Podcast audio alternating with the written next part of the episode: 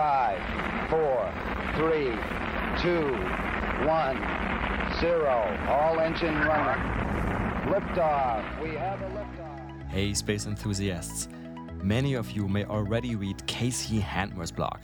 It's a blog that I personally love, which features many articles on space topics, including really cool ones like explaining misconceptions about Starship or how to terraform Mars. Now, we couldn't possibly do justice to the wealth of topics he's written about in one podcast episode, but we are taking somewhat of a whirlwind tour through some of his best known posts on space. I think you'll really enjoy it.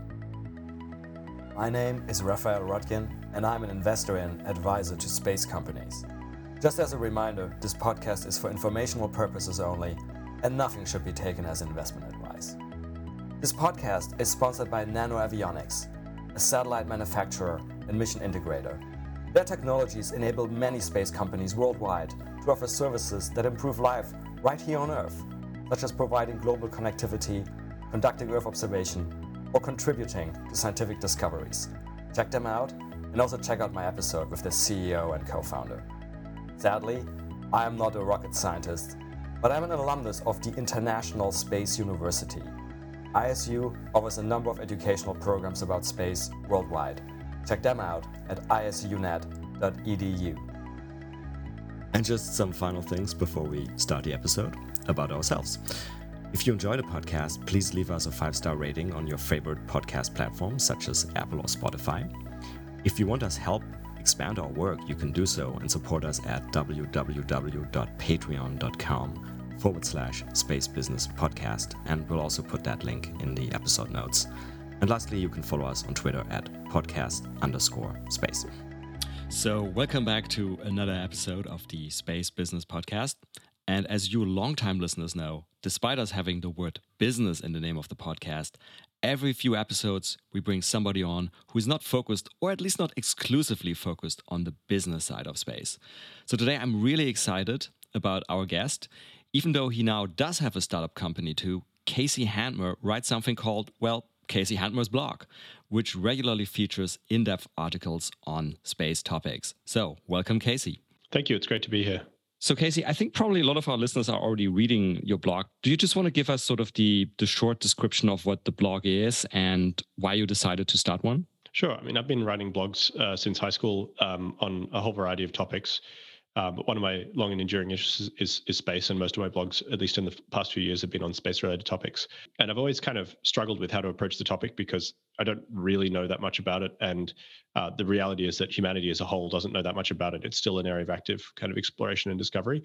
Um, and so it's like really difficult to talk about this in a way that doesn't come across as like pretending you know something you don't know or something. But then I realized that actually mm. the, the reason I was frustrated about this was because I just saw like discussions in media essentially that that I felt were insufficiently accurate, and I thought, well, I can talk about that. And so I ended up finding this mm-hmm. like terrific vein of of blog fodder, uh, which was essentially uh, rounding up twenty or thirty more or less common misconceptions um, that that kind of kept appearing as tropes in in TV or movies or interviews or podcasts or article, articles or whatever, and going through and just kind of explaining, uh, you know, why it is that this is misunderstood, and you know, what are the key questions, and you know, how can we think about this, and and so on. And it was it was quite useful at the time. I was quite often getting into you know, protracted discussions on Twitter, which is not really a very good forum for that. But I could always be like, well, I've mm. written something about this. Here's the link. Let me know what you think. And um, and I, the overall goal was just to kind of shift the Overton window of discussion and the standards of discussion in this particular on this particular topics into something that's a little bit more productive, a little more focused on on actually like going and building something. So so keeping all of that in mind, what you just said, who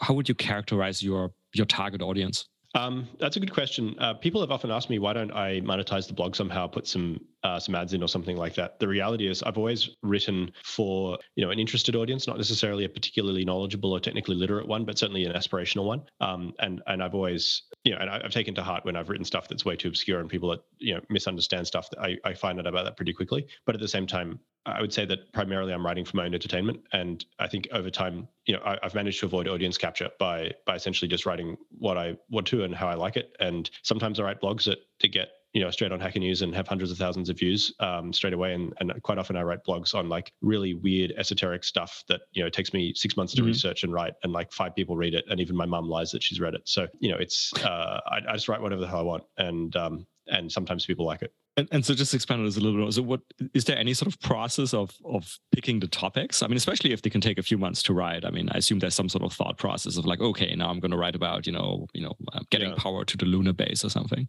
Okay, yeah. Well, so actually, the vast majority of them uh, of the blogs, and, and in particular the ones that have done quite well, were pretty spontaneous. Um, so probably my my two most famous blogs or most popular blogs were the, the back-to-back ones on Starlink and Starship, which I wrote just over three years ago. And mm-hmm. at the time, I was working at, at JPL, which is a, a, NASA center in Los Angeles, and and so like this is mm-hmm. something that I was discussing and thinking about and following closely in the news. But you know, this this aspect, which is like you know, Starlink is a thing and uh, Starship is a thing, and people don't really understand it, and even people at at uh, JPL, like in an institutional sense, the organization didn't seem to understand what was going on, and so I had all these ideas in my brain. Uh, and at the time, I had uh, one one young child. Now I have two young children, uh, but I had a like a free mm-hmm. evening where they somehow went to bed at a reasonable hour, and I just sat down and on my old laptop and just like cranked out these blog posts uh, two two nights back to back. I think I, I even published them the same day, and then I like corrected the typographical errors the next day once they were already up, something like that. So the process is is actually normally just like composition in white heat, um, which I actually prefer. But but in terms of research and background research, sometimes you have to do a bit of calculation or a bit of simulation or something like that. So mm-hmm. so actually for the powering the lunar base blog, there's there's two of those. The, the first one was kind of inspired by this idea and at the time i was working on some some lunar mapping stuff so i had all the data handy mm-hmm. i was inspired by this idea that you know if you built a hmm, how, how to start this uh, mars's rotational inclination is only about five degrees sorry not mars moon the moon's uh, rotational inclination is about mm-hmm. five degrees which is to say that even even in winter the, the, the pole of the moon is not that far away from the sun. It's almost mm-hmm. it's almost perfectly oriented with its with its uh, orbital orbital axis. So so I thought, well, you know, the moon is kind of lumpy and bumpy, but maybe it's possible that you could build a power tower um, at the South Pole or the North Pole on on the top of a tall mountain, and it would stick up far enough that it was always in the sun, and then you could avoid this mm-hmm. really nasty problem, which is that the moon has uh, 14 day long, you know, uh, 300 yeah. something odd hour long nights. Day night. And even yeah. at the South Pole, it's like, it's still pretty damn long and it's really hard to store energy for that, that yeah. period of time. And, and very, very big temperature differences. Yeah, the temperature differences are also, you know, considerable, but, you know, if you have enough energy, then you can solve that problem with, with heat pumps and, and air conditioning. Mm-hmm. Uh, so I thought you could, you could put up a, a power tower. Anyway, so I, I, basically ran the math on that. It turns out it's not a great idea. You need a tower. It's about three kilometers tall because in the South Pole, there's this uh, big massif or, or, mountain called Malapert, uh, which is uh, mm-hmm. not, not far from the pole, but it kind of shades shades parts of the pole in winter and vice versa. So uh, it, it's kind of the worst possible situation there. But uh, but yeah, I kind of looked at some other ways of powering things on on the on the moon, like nuclear power or or you know, other forms of of sunlight independent power. Um, and at the same time, I think I was revising an earlier blog on space-based solar power, which constantly comes comes up, and um, and I realized that that actually like by far the easiest way of getting power on the moon is to beam it from the Earth in the form of microwaves. So like you take space-based solar power, but instead of beaming the the energy from space down to the Earth, you beam it in the other direction, um, which I thought was was cheeky enough that it was worth a blog post of its own, uh, and it was actually mm-hmm, a really mm-hmm. fun one to write as well. Did you get a lot of comments on that since it was kind of cheeky? To the extent that I wrote it uh, seeking seeking clicks and likes and attention, um, I don't know if it succeeded. I mean, I, have met a handful of people who you know are knowledgeable in adjacent spaces, and I, I, I should say I've have not been overwhelmed with agreement by other people, but that's okay. You know, part of the reason I write these things is to is to help us ferret out the the, the ways and places mm-hmm. in which we in which we disagree but in terms of the math, I'm, I'm mm-hmm. confident mm-hmm. that I got that correct. So you know, anyone else can run the math. It's not that it's not that complicated uh, to to figure out what it looks like. And the the thing that doesn't appeal to people about it is if you're using microwaves to power the, the lunar base, most of those microwaves are just like slamming into the lunar surface or going out into space and, and not doing anything because you're only only capturing a little mm. bit here and there, and that seems really wasteful. You're like, oh well, energy is so so precious on the moon. Why why should we waste it? But the reality is, it's it's not wasteful because because you're shooting that energy up from the Earth where it's like a million or hundred million times cheaper to make it, and so you can afford to throw away hundred thousand 999,999 parts in a million because uh, and still break even on cost. And, and the reality is that you know humanity emits energy essentially into space all the time anyway, just not in forms that are necessarily recoverable on the moon.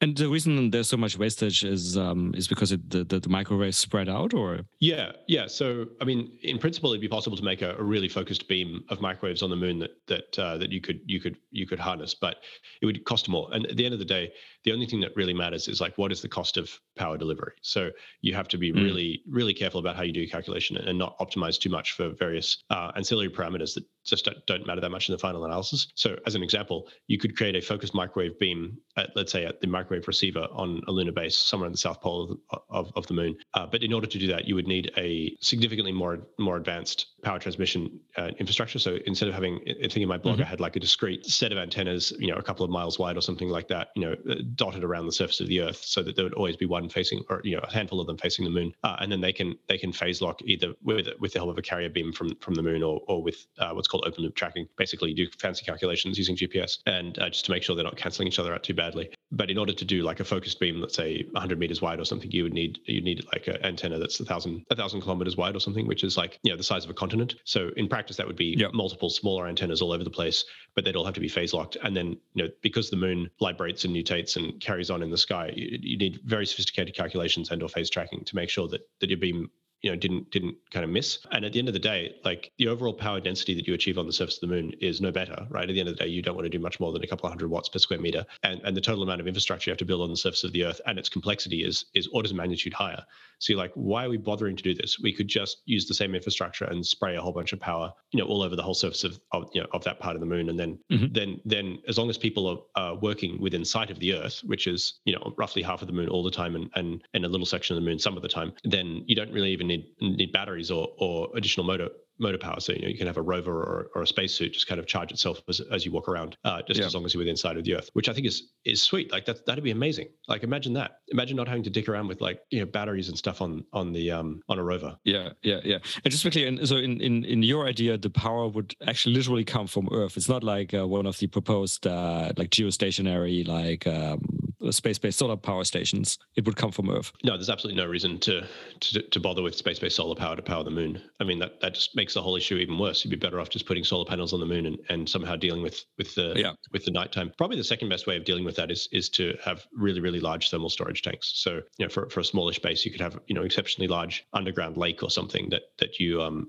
that you freeze and, and then thaw, you know, over the course of the cycle to, to extract and, and then dump heat. But but even then, uh, and so the, the, the advantage of that is that is it the the working fluid, the, the water you could potentially locate or obtain on on the moon. So you wouldn't mm-hmm. have to send it up from Earth. Whereas if you're sending up batteries, you know that's obviously quite expensive in terms of. I mean, like you say, well, Starship makes things cheaper to send, but if you look at your your overall power system, you, you ideally like you know, the solar panels would be more than like 0.1% of the total mass. And mm-hmm. so, you know, or the same goes for, for nuclear power plant. So it's just some random ideas. Uh, you know, obviously there's, there's inconveniences to being powered from from the earth. You know, what if what if they decide to turn off all your power plants one day? Um, that would be inconvenient. But at the end of the day, like we have forward operating bases all over the world that are in many ways no less vulnerable to supply chain interruptions, you know, in Antarctica or whatever. So uh, even though they, they generate their own power locally with, with diesel or whatever. Yeah, in some way it would sort of uh, let let's say uh, politically tidally lock the moon to the Earth too. Like you, you know, it would be very hard for a independent colony like in uh, Moon and a Harsh Mistress is a harsh mistress to emerge. if you have to. Yeah, well, I have a blog about that. That's a fun book. God, yes, Heinlein is, is, so misunderstood. I mean, like, I, I, don't necessarily see eye to eye, eye to eye with him on, on his politics, uh, nor with uh, Kim Stanley Robinson for that matter, which is fine. I mean, we're allowed to have different opinions. It seems to me that, like, the number of people who are excessively enthusiastic about Heinlein uh, seem to miss the point an awful lot. But anyway, it's it's a fun book. Uh, it's actually a really, really fun book about AI alignment, actually. I, I, like, fundamentally, mm-hmm. that's that's kind of what it comes down to. Um, but yeah, there there is this idea that you could have an independent moon colony fighting for its independence or something, you know, and of course, all these stories are just cribbed off the uh, the American Revolution. Mm-hmm, mm-hmm, mm-hmm you were mentioning Starship a minute ago. So coming back to Starship, so you said you wrote yeah. this, um, this the Starship blog post a couple of years ago, and it it was misunderstood. So it's been a couple of years. You know, there have been some you know um, low, um, high altitude test flights. There has been a lot of um, you know blogging and reporting about uh, uh, Starship. Do you feel it's any better understood now, or that it's still misunderstood? Yeah. So I wrote a follow up a year ago, so two years after the original blog called Starship is still not understood. Okay. And and then and then uh, not long after that, I wrote one called Science Upside for Starship, which which more or less lays out like you know how we could rethink for example, like um, the various uh, space exploration programs. We've got like planetary science, we've got uh, astrophysics, science and so on in the context of using Starship for that. I would say that like Starship development uh, is one of these things where like on a year to year basis, it seems slower than you'd expect, but over the course of a decade, a lot more occurs than you would have expected. So like basically humans are bad at mm-hmm. exponentials. But I would say that with the with the notable exception of the human landing system contract, which is uh, NASA's contract to develop the lunar lander for humans under the Artemis program, which was given to Starship, there doesn't seem to be a lot of, as I say, like at the institutional level, people understanding and digesting what the implications of Starship would be. Certainly individual engineers and program managers and stuff get it. I mean, some, some of them read my blog, but many of them understood it well before I even talked about it with them. But but you know what I care about is like if you if you see NASA, for example, as some sort of meta organism that is um, it's also in some way in some ways an AI alignment problem because all its different components, all the different bureaucrats and so on who work at NASA are essentially following local rules uh, that are not set by them mm-hmm. to execute their jobs. Their expectations and their roles are fairly well defined. That organization as a whole uh, like all bureaucratic organizations, is not particularly good at assimilating new information. As a result, you know, we have this we have this kind of issue where where missions are still being developed according to uh, a set of assumptions that that are no longer valid uh, and actually have not been valid since since Falcon 9 started flying, uh, but will be mm-hmm. sure as hell extremely unvalid as soon as Starship is flying, which is which is sad, right? Because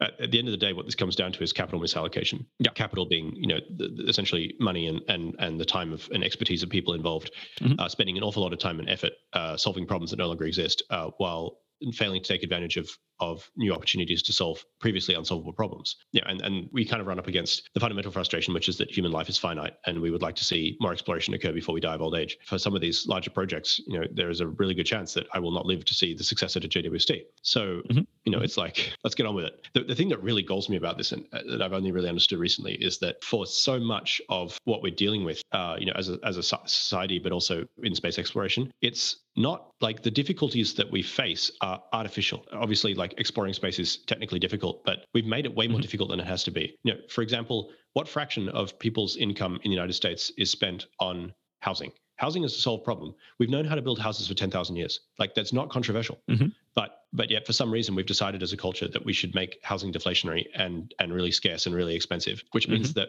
you know some huge fraction of our gdp gets shoveled into essentially a speculative asset that doesn't actually produce any wealth. This is just awe-inspiringly stupid. Uh, and the same the same sort of things occur in, in space exploration where you know we've essentially erected a whole series of artificial barriers and roadblocks that make it a lot more difficult than it has to be. And space is hard enough as it is. So i, I you know it just this is kind of the underlying frustration coming up but i think i think the way that we deal with that is is we, we write blogs with kind of a constructive uh, tone of tone of thinking that um, that helps to you know, explain to people how they can how they can think about these problems in a more expansive or open-ended way. Yeah, and I mean, oh God, we could open a rabbit hole here, but I mean that's probably not only space exploration and and housing. I mean, you know, I'd argue probably in many countries education is also not um, optimized. Yeah, that's probably no, so, I mean, probably society society at large. Um, sometimes you'd think that it would be good to have sort of the Heinlein type um, AI who could help out a little bit, but I mean, we'll see how whether that works in the future or not. AI will save us, you know, possibly, but I don't I don't think think so. So we'll see. Um, let's talk a little bit. So one thing you've been writing a lot about in, in, in various blogs is basically taking humanity off Earth, right? Whether it's to mm. the moon or Mars, and, and, and you know what we need to do to make that happen. You know whether it's um,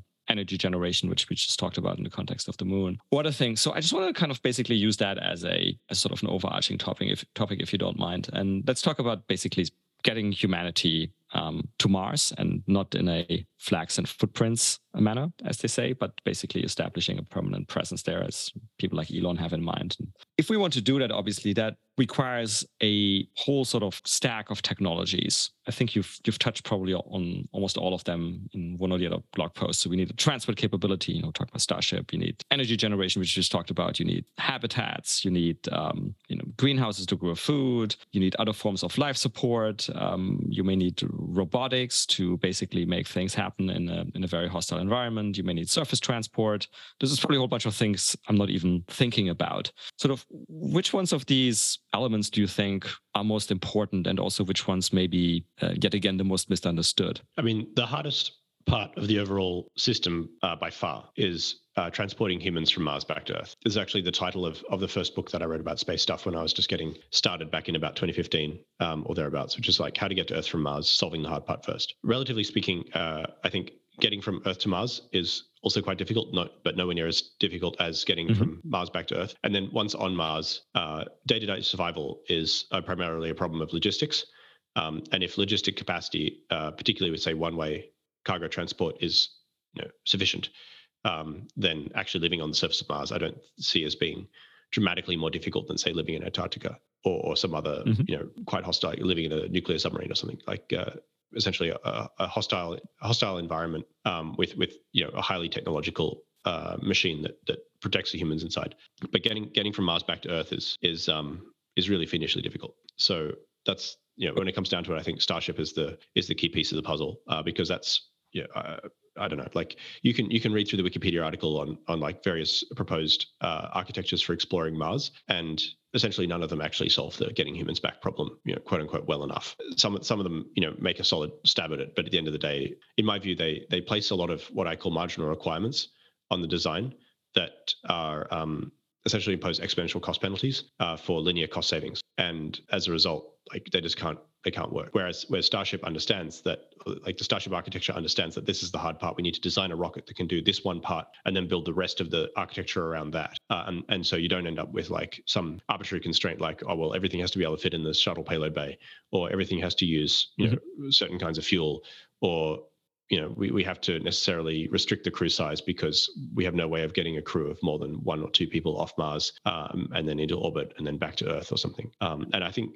it's just really important to understand that, that Starship is built to be able to transport many tens of tons of stuff from Mars directly back to Earth in a single shot, single stage, which is actually not even technically all that difficult because the delta V required mm-hmm. is, is relatively low. Mm-hmm. It's certainly certainly much much easier than say from Earth directly to Mars without without refueling in low Earth orbit. But yeah, it, when, when you say okay, we need to solve this problem, then then naturally you end up with a very very large rocket with a very high efficient engine and um, and and really know, strong commitment to to good mass fraction and stuff like that. So you end up with with Starship, which is just a giant giant rocket. I'd say that the next hardest part for the whole system um, is actually what's called entry, descent, and landing on Mars. Mars's atmosphere mm-hmm. is, is thick enough to help a little bit, which means you know one doesn't have to carry all the fuel out to Mars necessary to slow down. Uh, you can use the atmosphere to slow slow you down most of the way, but um, mm-hmm. but it's also really thin by Earth standards. So, um, so for, for a large enough spaceship to fly home, for example, like Starship, um, there's there's a real risk that it'd be heavy enough on entry that it, that it wouldn't slow down in the atmosphere before it hit the ground. Uh, and so, mm. you know, that, that's obviously a problem. So, so you need to have uh, some sort of uh, entry, descent, and landing system that that uh, is capable of generating quite a bit more lift than a blunt body system, like the the mm-hmm. capsules that the rovers landed in, and uh, and you need obviously some sort of control system, and then and then as Starship does, the ability to backflip and uh, and then use its engines to to land in a pinpoint uh, pinpoint precision location. All of which mm-hmm. is, you know, we now know not technically impossible, um, but but none of which had really been serious, seriously considered uh, in in either Constellation or Mars Direct or any of the other, you know, uh, more or less comprehensive paper studies that would be done previously. Mm-hmm. So, so I have to ask you because you started out saying sort of the hardest part is getting is getting back to Earth from Mars. Yeah. So, so like okay, so this this this may sound extreme, but if we really want to settle another place besides Earth, and we want committed settlers. Like, why do we actually care about that? I mean, I could say sort of in in the in the olden days, you know, when people emigrated from say Europe to well, what today is the US or Argentina or Australia, they basically went on a one-way ticket, right? Why should it be any different for for the solar system? Yeah, I, I used to subscribe to to that general feeling, which is like, well, our ancestors had it rough and they made it I think I think that you know our culture has obviously changed in the intervening times, and mostly for the good. But I would say that uh, while it is likely in in the case that you are building a city that most people would immigrate permanently, uh, particularly because there'd be a, mm-hmm. like a really st- steep cost penalty to have to come back, mm-hmm. you should still have that. Obviously, have that technical capability to send stuff back, right? So like, and particularly in the exploration phase, you know, I think I think the first time people go, you would want to be able to return and and if even if you end up with a situation that's like only one percent of the people there ever come back to Earth, uh, that's still still a necessary thing. Um, I think it's important to remember that that our ancestors who you know shrugged off the death of most of their children, et cetera, et cetera, mm. probably had like by our modern standards really shit lives, and um, and we shouldn't be like, well, all we have to do is, you know, desire to live in a world where some trivial infection could kill you, and most of your children will not see adulthood, and you have no political rights, as like the sort of expansive future we want to build for humanity. Mm-hmm. But I, I, I do certainly think so. Like my, my views on this have evolved uh, in that I used to think that it would, especially before before SpaceX moved to, to stainless steel, um, that it would be a good idea to fly all the rockets back to Earth um, to reuse them. Mm-hmm. But but my understanding now is that is that the marginal cost of starships are low enough that you could probably afford to send them one way, and you may may want to like salvage pieces of them and send those pieces back to Earth mm-hmm. mm-hmm. Uh, later potentially. But if you think about like, oh, I need another starship, is it easier to take a, a slightly worn out starship that's on the surface of Mars, or is it easier to take your factory that's already producing a thousand starships a year and make one additional starship? And I think the mm-hmm. answer to that is that it's easier just to make more starships.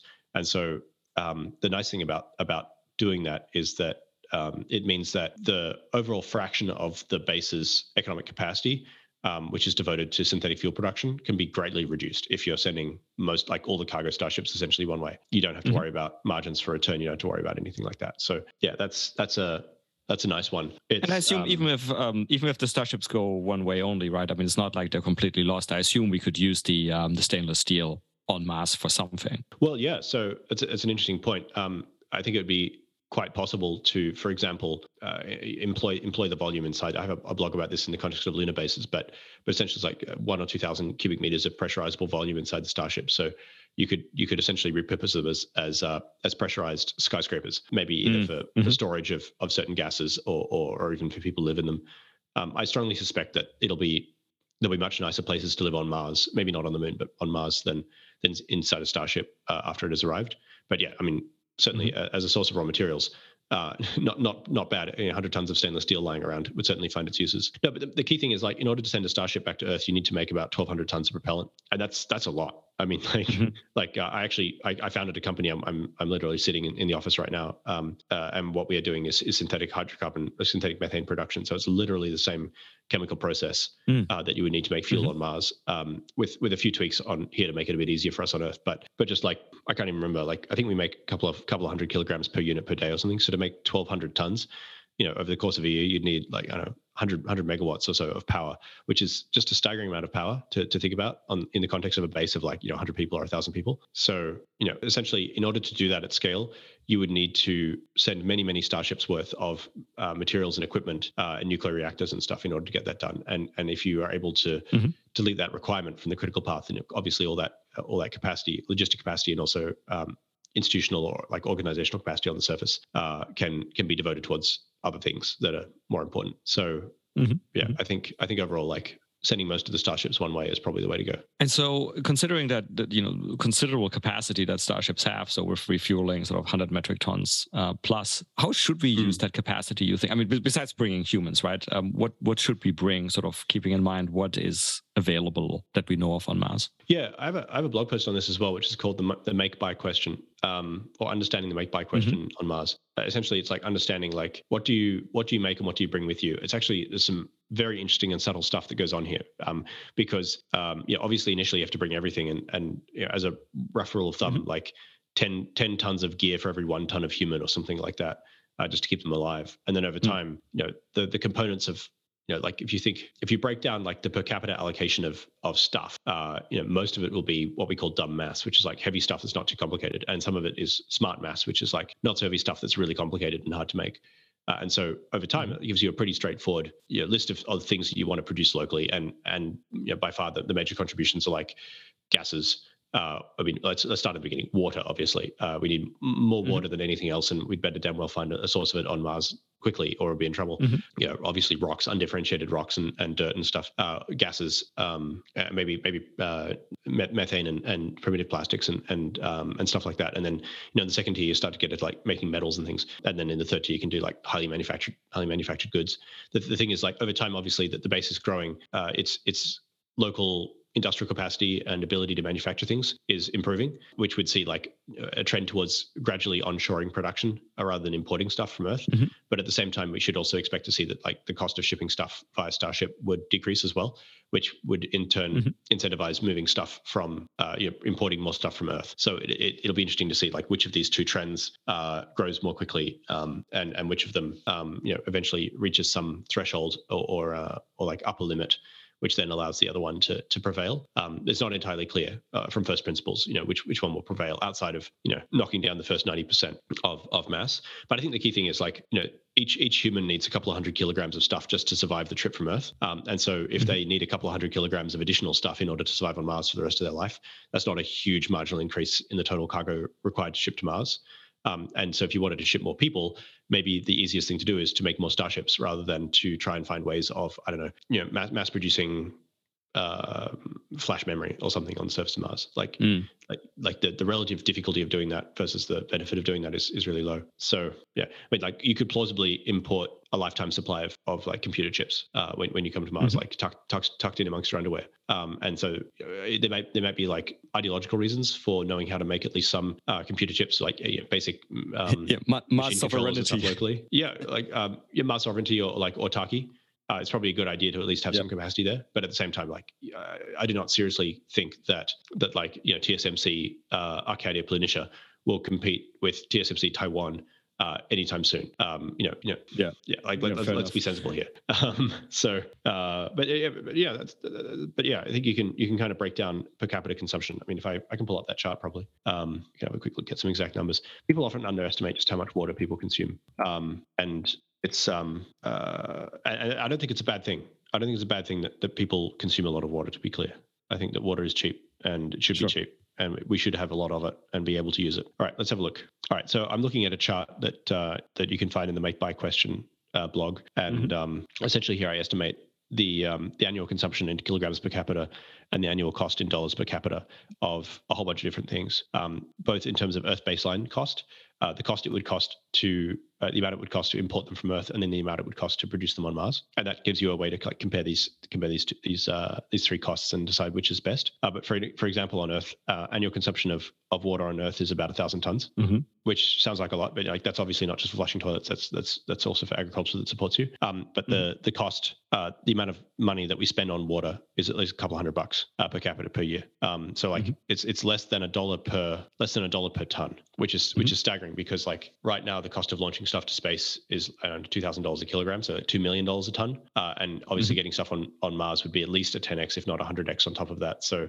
220, 200 million dollars a ton, depending on you know. I think I think Starship says that they might be able to hit 100 bucks a ton of stuff to Mars or something. I'll say 100 bucks a ton. Well, it's still more than 100 times more expensive than water on Earth. So like that's a lot of money. Mm-hmm. All right, we've got uh, methane, rubble, oxygen, concrete, nitrogen, steel, basic carbs, mm-hmm. uh, and, and, and, the intermediate phase, which is the stuff where you're like not quite sure if if import will will win against local manufacture. Uh, we've got things like um, fasteners, plastics, fertilizers, nitrogen, uh, textiles and clothing, copper, aluminium, uh, and some basic machinery. And then in the in the realm of stuff where you know per capita consumption is on the order of one gram per year, and the cost mm-hmm. is obviously like the annual the amount that people spend on it is also proportionally lower. Um, is obviously like proportionally lower, but it's still like the, the dollars per gram or something is extremely high. We've got essentially uh, pharmaceuticals, uh, highly processed food, uh, like luxury food, mm-hmm. food, food items, um, computer computer components, and precious metals, and uh, and certain yeah certain drugs. So yeah, I, I think it's mm-hmm. kind of neat. Good. You can you can throw this stuff yeah. up on a on a graph. We, and we'll link yeah. we'll link to your blog obviously in the episode notes. People, I highly encourage people to read up on that, um, well that and and and your other uh, blog posts. But so yeah. the good news so far is that you know all of the things we we, we talked about, whether it's on transportation or you know various uh, things we need for life support for Mars, I, I, think technologically we have it more or less solved. Um, is there anything that you see that is still putting as a potential constraint on plans like you know establishing a self-sustaining city on Mars within you know a few decades time frame? Uh, well, the short answer is yes. Um, I should say that like the technology that we would need to keep humans alive on Mars indefinitely is like it's understood. There are engineers who can build it, etc. Um, but I wouldn't necessarily characterize it as solved. I would say that with you know a, a, reasonably estimable investment of a finite sum of time and money, we should be able to get to like version one of a system that can do that. Mm-hmm. But version one is not going to be very good. You know, that's going to be you know like the 1200s ocean going void uh, ships or something like that or like you know very sure. early muskets or something it's like it's not exactly like the the super advanced version that that actually makes sense and will will work well but you know it's better than nothing but yes in terms of in terms of that no there's still there's still a lot of missing pieces and and it's all downstream of transport uh, which is why i think it makes sense for spacex to focus on getting the rocket right for now um, but i do have a blog post on this which i'll pull up because i cannot rely on memory which is um, the opportunities for mm-hmm. space companies um, which i actually ended up following when I founded this company here. But essentially, um, large scale solar arrays, uh, air miners, water miners, rock miners, fuel plant, uh, which is what we're doing here, life support, machinery, um, heavy machinery, telerobotics, uh, pressure structures such as uh, pressure tents, and then surface activity suits. And all these things are, in my view, unsolved or like incompletely solved uh, in the sense that we can speculate and we can draw pictures and we can make renderings and we know vaguely what they'll look like. But if you said, okay, right now I want to go out and spend $5 million and buy myself a spacesuit that will allow humans to work on the surface of Mars mm-hmm. for extended periods of time every day, no, no questions asked, you could not do it. And, and we don't want to spend $5 million on a suit. We'd rather spend, you know, $5,000 on a suit, sure. but, um, but they just don't exist. And, and, uh, and so is my hope that people read this blog and, and go and found companies in these spaces that are able to make money uh, within established markets, but also able to deliver value um, you know across the board. Mm-hmm. Let's talk about another aspect of sort of um, establishing humanity on, on Earth that you've also written about, which is the, the terraforming aspect. And that's, of course, we could mm. probably spend like a, a, sort of three-hour episode just on that, of course. Yeah, but sort of at least you know, scratch, at least scratching the surface a little bit. Sort of, you know, how do you think about terraforming Mars? Do you think do you think it is feasible? Are people again? Are there misconceptions about it because obviously you know this this is being talked about a, well a reasonable amount and um, you know and, and, SpaceX has the um, famously has the nuke Mars T-shirts uh, which I have one in my closet. Yeah, um, I think nuclear power is certainly uh, something that's necessary on on Mars um, uh, just to get things done long term. I don't think it's necessarily on the critical path, but uh, terraforming is a fun one. It's not necessary in the short term. The reality is that humans can live on Mars. I think uh, quite quite comfortably and well without terraforming the planet. But I think it'll be irresistible longer term to do it. I think that uh, a terraform Mars would be the most beautiful thing that humans have ever made. Um, and I think that humans are unable to resist that kind of beauty. So it'd be very exciting to do it. There are, I think, five or six different ways of approaching the problem, and they all basically are terrible to their in their own ways. But uh, you know, I'd say that the two most promising ways are, are, build a lot of greenhouse gas factories on the surface of Mars, which is obviously uh, a lot easier to do if you already have like lots of factories on the surface of Mars, mm-hmm. you know, mm-hmm. lots lots of cities and things. And then and then the second best way is uh, sorry the, the best overall way i think is is via solar sails. So like eff- effectively increase the size of the sun on the surface of mars by by having a, a whole bunch of mirrors sitting out in space reflecting light back towards the planet. Mm-hmm. and I, I, wrote a blog on this fairly recently actually where i ran the numbers on it. And and the neat thing about it is that you could do this with with currently available technology like off the shelf uh, say 90, 95% of it would be off the shelf. Um, it's primarily like a, a, systems integration and manufacturing problem. Uh, you could launch it with currently existing rockets, and mm-hmm. you could you could begin the process of heating Mars up today. Uh, you do not have to get on the surface. You do not need humans involved. Um, you don't need any new technology. You just need the the the will to to build you know 100 million or a billion uh, solar sails, which are you know, roughly the same cost and form factor as a mobile phone, and and to launch them and let them go and hang out around Mars and, and do their job, which I think is actually super compelling. Uh, you know, in terms of in terms of so again, like it comes down to dollars, right? So like at the end of the day, Mars needs more heat. Heat is measured in watts.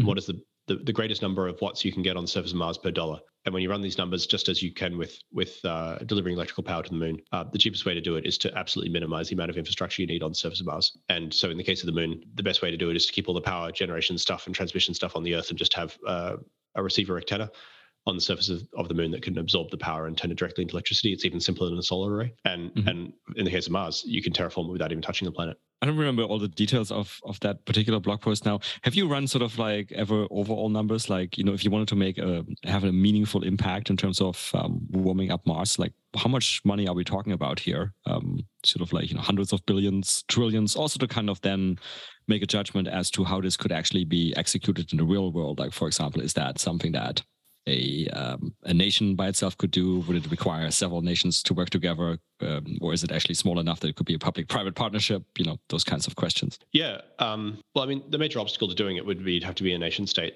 I think in order to avoid people complaining too much. Uh, the blog post is called "How to Terraform Mars for Ten Billion Dollars in Ten Years," and and to be clear, mm. the end state of this process is not the, the, planet actually being terraformed, which is like the shiftiest thing that I wrote here. The end state is the planet is is warm enough to have liquid water um, on on its mm-hmm. surface. So it's it as opposed to, right now it's like basically cold, dry, and vacuum. Uh, and and with solar sails you could get it to warm, wet, and poisonous atmosphere. So mm-hmm. in some ways it would be uh, a little more hospitable than scuba diving, but quite a bit less hospitable than walking around on the surface of the Earth, unless you're inside I don't know some like volcano or something where you have to wear a gas mask. Mm-hmm. Yeah, basically I just kind of run the math on like how many mirrors you would need and and um, how long it would take you to build them, and uh, you can you can make fairly unrealistic estimate, estimations here. So the, the key thing there is um, the, the idea is that if you heat Mars enough, particularly in in certain locations, uh, you can release enough CO2 that's currently frozen on the surface of the planet to warm the planet up. We know that this has happened historically on Mars at least hundreds of times. Mm-hmm. Um, probably as a result of um, asteroid impact, uh, causing the, the, the atmosphere to thicken up and, and the planet to heat. But what, what we know for sure is that is that uh, most of the time Mars has been cold and dry uh, in the last you know 3 mm-hmm. or four billion years, uh, which means that the the climate there has like two stable equilibria, one being warm and wet and one being cold and dry. And the warm and wet equilibria eventually decays over probably the order of 10,000 or 100,000 years and, and mm-hmm. freezes out. And there's a, a very, very clever uh, researcher who at least was at Harvard last time I checked called Robin Wordsworth, who's run a bunch of simulations on this stuff. And his mm-hmm. uh, best guess, at least according to papers I read on this a while ago, was that because Mars has exceptionally high altitude, um, like say, an exceptionally large area of its surface is at exceptionally high altitude, it is quite likely that um, if you had an active water cycle, you would get uh, kind of glaciation, like mass glaciation occurring uh, on Tharsis, which is an equatorial area. So mm-hmm. until recently, there were glaciers on Mount Kilimanjaro, which is effectively uh, on the equator of the Earth, um, which is mm-hmm. pretty amazing. But and the Earth itself actually went through several snowball phases uh, in in the distant past, uh, where where it also got very icy and, and mass glaciation and, and as a result, all that snow reflected a lot of heat uh, from the sun and, and, caused the planet to get colder and colder. But a similar sort of process probably occurs on Mars, where there's there's only ever a fairly limited quantity of water, um, and that water eventually all snows out on top of the mountains and forms giant glaciers up there, which then you know lock up the water for tens of thousands of years and effectively freeze out freeze out the water cycle,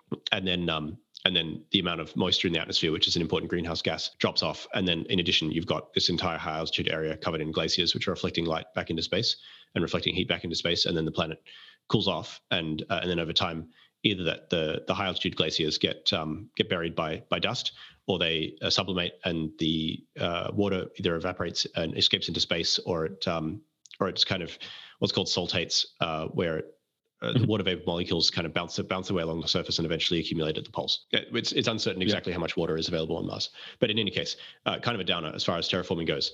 Um, that said, you know, if we're able to um, to sit on the surface and pump out adequate quantities of greenhouse gases to keep the planet warm, or launch enough solar sails to heat the planet up in the first place, then uh, we can uh, we can overcome that. So that's um, um, since we're running short on time, uh, let's uh, shift towards some softer softer factors, um, sort of more societal stuff. I mean, have you thought about sort of you know when we want to convince people to go to Mars? Um, and establish human presence there. I mean, besides the people that you have who are just going to, you know, be very enthusiastic no matter what, sort of like, what do you think might be sort of the, the key attraction or sort of a, a, killer app, or how can we kind of, you know, make sure that a society evolves that's that is just more than you know the basis we have in Antarctica, for example? That's actually an interesting question on two fronts. Um, I think Antarctica actually has a fascinating and insular culture of its own, um, as do mm. you know the submarine service, for example. Mm-hmm that's that's actually pretty opaque to outsiders, and I, I, I certainly think that you would see similar things occurring on Mars. Um, in terms of in terms of who goes, um, essentially you're looking for the overlap of people who want to go, with the overlap of people who have the skills and uh, mindset necessary to survive. Mm-hmm. Um, and this, it seems to me that this is not a difficult problem to solve. You know, NASA has never been underwhelmed for for applicants for its astronaut program. Yeah, and and while it's possible that maybe only 0.1 percent of humanity would be cut out to um, to you know move to Mars in the early days and and uh, and, and build stuff and, and know what they're doing and have the financial resources and, and privilege necessary to get there. That's still, you know, many millions of people. So yeah, I think overall that's that's not a major constraint. Um, just in terms of recruiting. Um, what what could even so argue, it comes back to your that, it yeah, comes back sorry, to your point from before, right? Where you said that um, that that that that does depend depend arguably on the return capability, right? Because of course the whole point with NASA is that even if you went with Apollo to the moon, you presumably knew that, that you had a way back, right? Whereas with Mars, yeah, I mean the astronauts knew they had about a one in six chance of not being able to come back, right? So like pretty good. But then again, like the, the odds, if you're a, pilot, a fighter pilot in the Second World War, for example, your, your odds of surviving were about you know one in uh, nine, nine, nine in ten or something like that. So like if you if you flew, mm-hmm. flew ten sorties, it was starting to look pretty grim. Uh, and ultimately, one of the things that really harmed the Luftwaffe's ability to fight was that they killed off all the pilots who knew what they were doing because they never mm. never allowed them to retire. So yeah, I think I think it's probably it's nice to have for people to potentially be able to come back. But at the same time, like there essentially isn't a shortage of people right now who who line up to perform to do things uh, recreationally that have, have very high consequences. You know, I, I happen to know many people who enjoy rock climbing, for example, which is actually a sport that's pretty safe if you do it right. But if something goes wrong, mm-hmm. it's uh, pretty quick. And then obviously, like the armed forces are full of people who have signed up to, uh, you know, essentially be put in harm's way by the by the state you know, we don't have to dwell too much on what's going on in Ukraine right now, but like I think everyone involved in that in that conflict knows what the you know what the stakes are. So so you know. Uh, personally, I, I, don't have a great degree of interest. Um, it's again, I'm privileged in this sense, but I don't have a great great degree of interest in in, in fighting other humans. But uh, but I could certainly, you know, you know, there's always a trade-off to be made uh, between like the risk of a particular endeavor and potential reward or outcome. And I've always seen myself as as someone who's who would be personally, you know, happy to go and try different things like that. And I've always been interested in uh, you know, approaching environments that are quite hostile and, and figuring out how to make them safe enough to, to deal with. Um, I don't know if my mm-hmm. calculus will, will change as I get older, but but certainly when I was younger, I, I, used to climb erupting volcanoes and things. So it's a you know it's a fun it's fun exercise. Um, mm-hmm. kind of uh, fig- figure out what goes on. So yeah, I don't, I don't think there's any shortage of, of humans who are who are, would be willing to willing to do that. Mm-hmm. So, but if you think about sort of humans who then you know really want to stay there for the long term and and not come back, right? So if you want to create a real human um, society with everything that humans like to do and then of course it involves also things like arts and sports and whatnot and but let's not even go into that so one remaining questions i always have is that maybe the most quintessential activity that us humans engage in is creating and raising families mm-hmm. and I don't know whether you have looked at this or thought about this, but whenever I try looking, it feels like we have not really done a whole lot of research on having kids in non in non 1G conditions. yeah, it's certainly true yeah, I, I, don't think you could you could justifiably accuse any of the space agencies of overinvesting in in uh, different different gravity research. I don't worry about that too much. Um, I, I, have a blog on this as well, which is called like "Let's Make Space Babies" or something. Actually, on Earth, it's, okay. it's kind of interesting uh, amongst my peer group at least, um, and it's probably more the case in, in Europe than in the United States. But but actually, as a species, we seem to be getting out of the habit of having families, which is which is kind of a worry um, in the sense that mm-hmm. I'd say for, in the developed world, in most of the developed world for the last 50 years, we have continued to make new humans primarily by preventing humans from dying rather than by actually making new humans, which is obviously not a bad mm-hmm. thing. But at the same time, like we need to be asking ourselves serious questions about like who the hell is going to look after us when we're old because most people are not having enough children to replace themselves, and the ones who are are not mm-hmm. having enough to replace the ones who aren't. This is this is an area of, of, kind of sociological interest. It is quite possible that on the on the Martian frontier, people would do something about that. Well, first of all, I'd say that like a self-sustaining civilization on Mars would almost certainly import people for a long time. If you look at that make buy question, it's almost certainly easier to import fully trained adult humans uh, from Earth than to make and raise humans on Mars.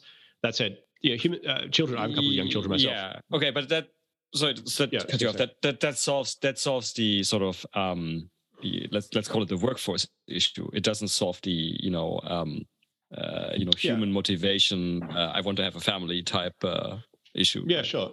Well, I mean, so not everyone can have children, um, but actually, historically speaking, probably only forty percent of men had children at all. But um, the I think I think some people wonder if if you know if it's if it's fair on children to to bring them into a strange world. My experience is that is that children are incredibly adaptable. You know, I sometimes mm-hmm. worry like, oh, how are my children going to cope if we go on like some long road trip? And the reality is they actually love it. Um, they they they they cope much better than us adults do. And and the other thing is like it's important to remember that like if you're a child, you you look around, you see adults, and you're looking for where your place in the society will be when you grow up. And in mature societies, where you know, in parts of Switzerland, for example, I'm sure the median age is well over 50. The, the few children that do exist look around and they say, "This is a society of managed decline. This is a society where all the good spots are already taken, mm. all the wealth is taken. Mm-hmm. They're not building anything anymore. There's there's nothing for my generation to engineer or do. All those problems are solved. All the solvable problems are solved, and the unsolved problems no one has any will to fix. Which is actually pretty freaking depressing. And I think if you if you mm-hmm. look into reasons for like the decline of of like the welfare and and uh, mental health in in teenagers today, you would you wouldn't have to scratch the surface far far to find that essentially it's this question of like you know what what is there for our generation to do that we are allowed to do. Mm. Uh, you know, mm. we're not allowed out of the sight of our parents until we're 18, kind of bullshit. Uh, in contrast to that, you can say, well, you know, a, a human raised on Mars would have potentially like uh, certain health consequences, risk of exposure. I think they're on the balance less risky than having our schools all next to freeways as they frequently are in Los Angeles in terms mm-hmm. of health risk. But mm-hmm. but certainly like you know there's, there's, some potential consequences there in terms of radiation and, and, gravity. But you know a child child being raised in a in a Mars city would would understand responsibility. They would understand their role in the society. Uh, they would they would be looking at a limitless limitless frontier. And a, and a horizon and and you know a world that desperately needs them and has a place for them and mm-hmm. and you know uh, essentially you know, the only limit to what they can achieve is is their own like you know ambition and that that I think is a mm-hmm. wonderful mm-hmm. thing. You know, I certainly felt that way growing up mm-hmm. in Australia. Uh, credit to my parents and, and and the culture that they raised me in, but I felt that that you know, like there was in the 1990s at least, there was still like a future worth building. Yeah, and I, I kind of, you know, I hope that we can we can provide that for our children. I, I think that would not be a bad thing. Uh, certainly, you can you can look into studies of of humans raised in in various cultures um, with mm-hmm. with varying levels of of uh, you know.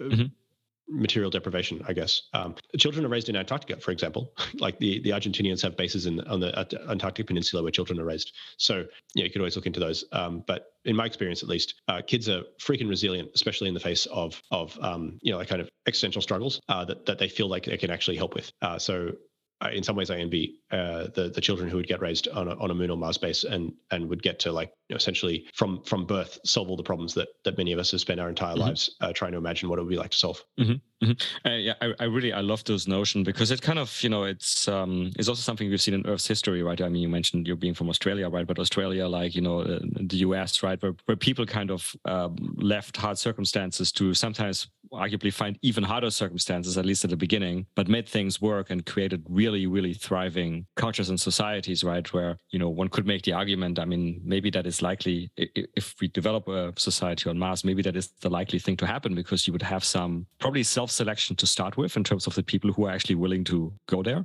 And, and, mm. then you have the same effect, in, like as these societies develop, right? Which is, I always sort of half jokingly say, this is why um, I'm, I'm, sure you're probably watching The Expanse as well, right? The TV series. Mm. In The Expanse, Mars, the, the, the Mars Republic is portrayed as a I think it's fair to say far advanced society compared to Earth technologically and otherwise. And yeah. it kind of always made intuitive it, it always made intuitive sense to me that it, that that would happen. Yeah, I, I, certainly think that like the frontier and technical challenges would would spur substantial innovation. Uh, it's not to say that you couldn't do it on Earth if you did it the right way as well. I would mm. state though that like if I look into my own ancestry in Australia, it took we we we burned three generations. Like my family burned three generations before they were able to be uh, prosperous um, which is mm. I don't know it's kind of daunting uh, to think about the fact that you know the, the, first generation that came out they they they they worked hard they died in pain alone mental illness addiction suffering. Many of their children died. The ones that survived like the one or two that survived uh, themselves had extremely difficult lives although they weren't necessarily hungry for extended periods of time. And for them for them at least you know most of their children survived to adulthood. So like that's a definite win. And then and then those children uh, they grew up they they they had um, extremely hard physical labor oriented lives, but they were able to provide for their families. And then their children mm-hmm. were able to get educated and, and fly in planes and things. So that's, that's my grandparents. So like, uh, ideally we would be able to uh, avoid that. And actually, uh, I think just in general, actually the, the analogy, like this sort of analogizing breaks down uh, when we think about Mars, because there isn't really a, a, a mode uh, or, or, a case there where you could have a situation where where like the only way to survive would be hard physical labor. Like if mm essentially in a, in a situation that that that that, that is that uh, hostile, you're either winning like easily or you're dead. Uh, if that makes any sense, mm. like you're you're you're either yeah, doing extremely enough. well or you're dead. Um, so um, so I, I, don't I don't I don't think that that analogy extends too far. But I, I certainly think that um, that you know uh, ultimately children will be, li- will be born and raised in, in in situations that we would see as quite foreign uh, today. And actually, you know, if you talk to my grandparents or whatever about about the way they were raised and and the way that my children are raised and so on, it's almost completely different as well. Um, you know, just just in a few mm. short generations, we've we've we've completely changed mm. our outlook on on how humans approach uh, freedom, but also you know exposure to physical violence. Um, I was just reading a memoir the mm-hmm. other day of a of a man who grew up in in Britain in the 1920s and was sent to boarding school and just like routinely beaten by all the masters mm-hmm. and the nurse, all uh, the senior boys, and so on. And it's just like that was just something that people took for granted. And nowadays, you know, I think in in in most uh, Western cultures, at least, it's it's kind of beating children is is not seen as uh, socially acceptable, let alone recommended, let alone uh, normal. Mm-hmm. So mm-hmm. Uh, definitely yes, advances occurring left and right. yes, exactly. Yes um, so, so I mentioned the expanse, and so we touched upon basically um, sci-fi, which is traditionally the always the last question on on these podcast episodes. So typically, I ask people for their favorite sci-fi works, and I will do that in a second with you as well. But since we've been talking about Mars so far, um, let me ask you first this question on sci-fi. I assume you you know all of the well, you definitely know the Mars trilogy, Kim Stanley Robin, Robinson, because your latest, I think your latest uh, blog post is about that. Um, we mm. just hmm. talked about the Expanse, and then let me throw in as a third option, and I hope you've seen it as well, the original Total Recall movie with uh, Arnold Schwarzenegger. So all three of those basically depict. Um, but yeah. okay, so let me ask I'm you sorry. the other way around. I, think I, mean, seen the new I was going to ask basically. Oh, that's terrible. No, the new one was the, the new one is terrible. The original is really yeah. good. Okay. I was going to ask you like all three of those basically depict, um, you know, um, not even settlements, actually like mass societies, um, colonies, to use a controversial term in some way. Um, which let me ask you this way then: like, which of which of the sci-fi depictions of Mars do you like the most, and why? Well, I think it's important to remember that that the authors have uh, created a, a, literary backdrop for exploring ideas that you know, in some cases uh, they, they make a real effort to make it scientifically accurate. So like uh, andy weir's book the martian for example um, and I, I, really enjoy mm-hmm. that because I, I, read it and I can I can see the effort that went into making this something that could actually occur. You know, mm-hmm. in order to have a story, obviously aspects of it are somewhat contrived. and then you know you can look at the the skill of of a really deeply talented writer like Kim Stanley Robinson, who is by his own admission not technical, um, but is able to kind of elide the technical difficulty and and just kind of deal with it, uh, allow, allow the reader to kind of fill in the detail to the extent of their knowledge. Um, in a, in, and actually that's like the key. Like no one really wants to pick up a science fiction book that's a manual for how something might occur, like speculative stuff. They just want the story to, you know, the story is ultimately about how people deal with you know, usually one or two changes in, in terms of their environment. You know, like this world, but what if X was true? So I really appreciate that. I would I would desperately, dearly love to read a a, a book set on Mars by Neal Stephenson. Um, I think Neal Stephenson's also an absolutely brilliant writer, mm-hmm. um, and and actually in many ways extremely technical as well um, certainly accomplished in terms of physics and, and, and coding and calculation, um, which which I think leaps off his the pages of his books. But you know, we we have to wait for that one. Uh, but if you're mm-hmm. listening, Neal, thank you, please. Um, and then uh, I read I read a whole bunch of the like more vintage ones, like uh, you know the um, Princess of Mars ones and and the, the Burroughs mm-hmm. Burroughs books and so on, and they obviously predate uh, any, any, of the uh, the robotic missions. So they're they're basically space operas in disguise, and and in some ways quite weird and questionable, yep. but you know stories nonetheless. Mm-hmm. Uh, and then in terms of in terms of film, I actually haven't seen much of The Expanse or um, or of um, For All Mankind or or obviously Termin- uh, sorry um, uh, Total Recall. I'm, I'm a bad person, but um, I absolutely love Ridley Scott's adaptation of The Martian. It's a beautiful, beautiful movie. Mm-hmm. Um, mm-hmm. Absolutely extraordinary. Um, you know, like in terms of again, like technical accuracy, there, there's goofs all over the place. Uh, like so, for example, like the, the planet is rotating in the wrong direction in the opening shot, um, but uh, but you can kind of look past that and and just appreciate mm-hmm. it for, for what it is. It's um it's a, what mm-hmm. just extraordinary film. I mean, it's, it's, it's funny. I mean, because you're thinking about some of these things so much that in, in, in some way you'd be like the perfect hard science fiction writer. Have you ever been tempted by writing fiction? Yeah, I mean, I've got a few. I mean, essentially all the short stories I've written uh, as an adult, I've published on my blog, so you can dig through and find them. Mm-hmm. Uh, I did a I did a science I did a science fiction writing course in in 2016 where I wrote a couple of different books. Uh, sorry, wrote, wrote, a couple of short stories. Um, it, it's fun. It's fun to write, but you know, at a certain point in life, you realize where your strengths lie. Mm. Uh, I've certainly greatly enjoyed the privilege of of helping some friends uh, with with the composition of their novels. So, for example, like they give me a call and say, you know, hi, I need this person to jump off the moon. How much delta V do they need, or something? And I can give them a number, and they can put it in, and then, you know, forestalls, you know, four thousand angry nerds writing them uh, letters and emails over the next ten years. Um, and that, that's actually it's a real privilege to be kind of part of that process. Um, but but anyway, I, I, I, don't know. I've got a few ideas lurking. I've got a, a concept yeah. uh, lurking in the back of my mind for um for a book about immortality actually. But um, it's I'm looking forward uh, to that one. Yeah. I don't know. Like, uh, and then someone someone asked me like, what? How many tabs do you have open on your computer? Or like, what are your tabs? And I was like, oh god, like maybe a thousand. Something like almost all of them represent orphan writing projects. So it's um it's a bit dismal. I think I think I'm currently have about 300 open, which is the main reason I need like computer technology to advance. But but jokes aside, um, yeah. speaking of of writing, so um, with, with within your blog, um, any sort of um, future articles you want to tease that are in your mind? Okay, well, so I have a side by side review. Kim Stanley Robinson and Neal Stephenson's climate books, uh, Termination Shock and mm-hmm. um, Ministry of the Future. So I read both those mm-hmm. books, um, and um, I, am actually acknowledged in Ministry of the Future. So spoiler alert, but um, the it's fascinating to me because because I've, I've met Neal and, and Stan once or twice, and and I know that they don't routinely read, read each other's work. Um, and and actually they see themselves as like from from different literary traditions.